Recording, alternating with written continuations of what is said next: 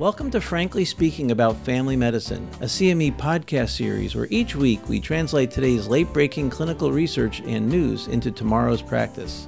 I'm Frank Domino, professor in the Department of Family Medicine and Community Health at the University of Massachusetts Medical School and editor in chief of the 5 Minute Clinical Consult series. Be sure to visit pri-med.com slash podcast after the discussion for more information about today's article and to claim CME CE credit. Marilyn and Bernie have come in for their annual visit. They are just back from Florida where they are snowbirds for three to four months every winter. You finishing the visit with them, and Marilyn says, So, did Bernie tell you I had to pick him up a few times this past year? Hi, this is Frank Domino, and joining me today is Dr. Jill Terrien, Associate Professor and Director of the Nurse Practitioner Programs at the University of Massachusetts Medical School, Graduate School of Nursing. Good morning, Jill. Good morning, Frank. So, falls in the seniors, what a common problem. Um, how common are they, and what are the risk factors for falls? Actually, the, the data show that about 30% of people over the age of 65 that live in the community have a fall every year. Wow, that's amazing. It is, and 10% have greater than two falls a year. Uh, I, be- I believe that. So, what are the risk factors for falls in senior citizens? They can be many. The, the largest is due to gait and imbalance disturbances and an, an impairment of that, or there could be a combination. Some of the most prominent reasons that people fall are medications, which in- can include over the counter meds, so we always want to ask about that alcohol, visual deficits, impairment in cognition or mood, and also the environment. And the environment meaning, you know, what's inside their home and what's outside their home. Mainly thinking about winter and slips, trips, and falls on ice. So, so now we've just Marilyn's just embarrassed Bernie by bringing up his falls. How do we go about uh, querying Bernie about these falls and, and starting the workup? How you should go about it is like several other things we do, incorporate it in your natural conversation about assessing risk. So, asking now that Marilyn has outed Bernie, it's asking him about the fall and the circumstances that surrounded it. Great. Um, so, so asking about how the fall occurred and what, what was going on. Um, what what kind of things do you want to check on? My first inclination is to ask: Is this related to syncope? Did the patient actually have dizziness? And fall to the ground? And also, do they remember the fall? So, you know, you're assessing their level of consciousness and also knowing how did it occur? Like, I went outside and I slipped on the ice and I fell back and hit my head and I saw stars. So you would think it's from a concussion. If it's more like dizziness and fainting and not remember the incidents, you're thinking more like syncope. Okay, so um, once you rule out syncope, um, what's the next things we need to do? Uh, physical exam wise or, or working triaging these falls in seniors? If we go back to Marilyn and Bernie, it would be asking again the circumstances of the fall and then finding out what occurred after that. Did it limit any of the activity? Did they have any injury?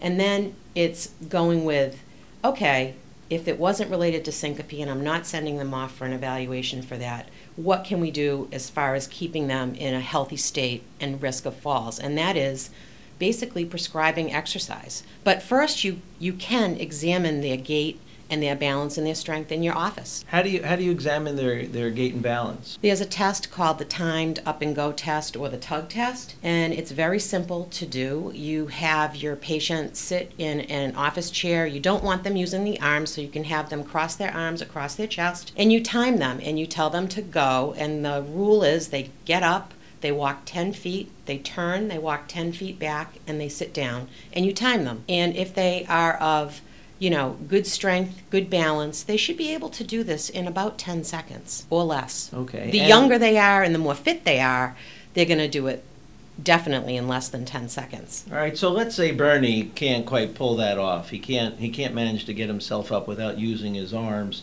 let alone get back and forth across the room in, in 10 seconds. How do we go about treating patients who have had falls? What are what are some key areas we want to um, initiate in the course of, of, of treating his high risk for future falls? So we want to strengthen him for sure.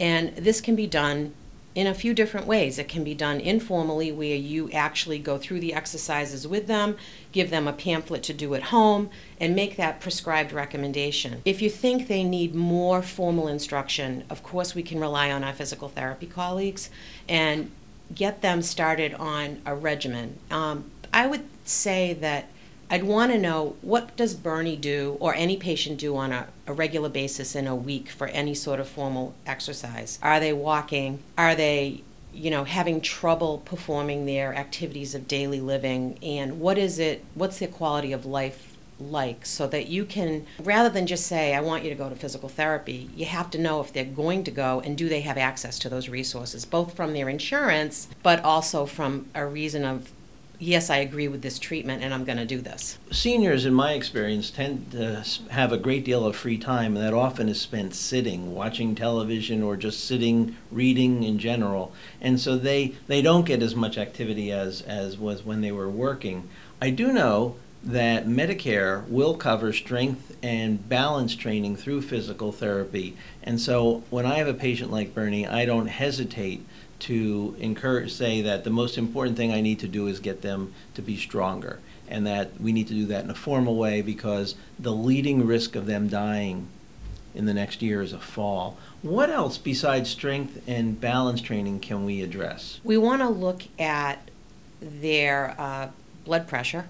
We could do uh, a check for orthostatic hypotension right there in the office. Now, I've read about you know various ways of doing it. You can do the lying down to sitting up to standing, but you can do it in less of a time if they aren't able to lay down and get in the different positions for you know various reasons one being possibly arthritis. So you can do um, check for orthostatic hypotension you want to know is anything making their blood pressure drop and making their balance unstable from that aspect? Then looking at medication specifically polypharmacy we always know less is better. And looking at um, are they on a loop diuretic or any sort of an antipsychotic, anything that could change their blood pressure to cause them to be off balance when they change position. And you want to look at their environment you know, you can ask them, what do you have at home? Do you have small pets you trip over? Do you have, you know, uneven floors and scatter rugs? Or you could have a formal home ins- assessment with, with nursing. A patient came in just last week who had fallen in the shower because she didn't have handholds.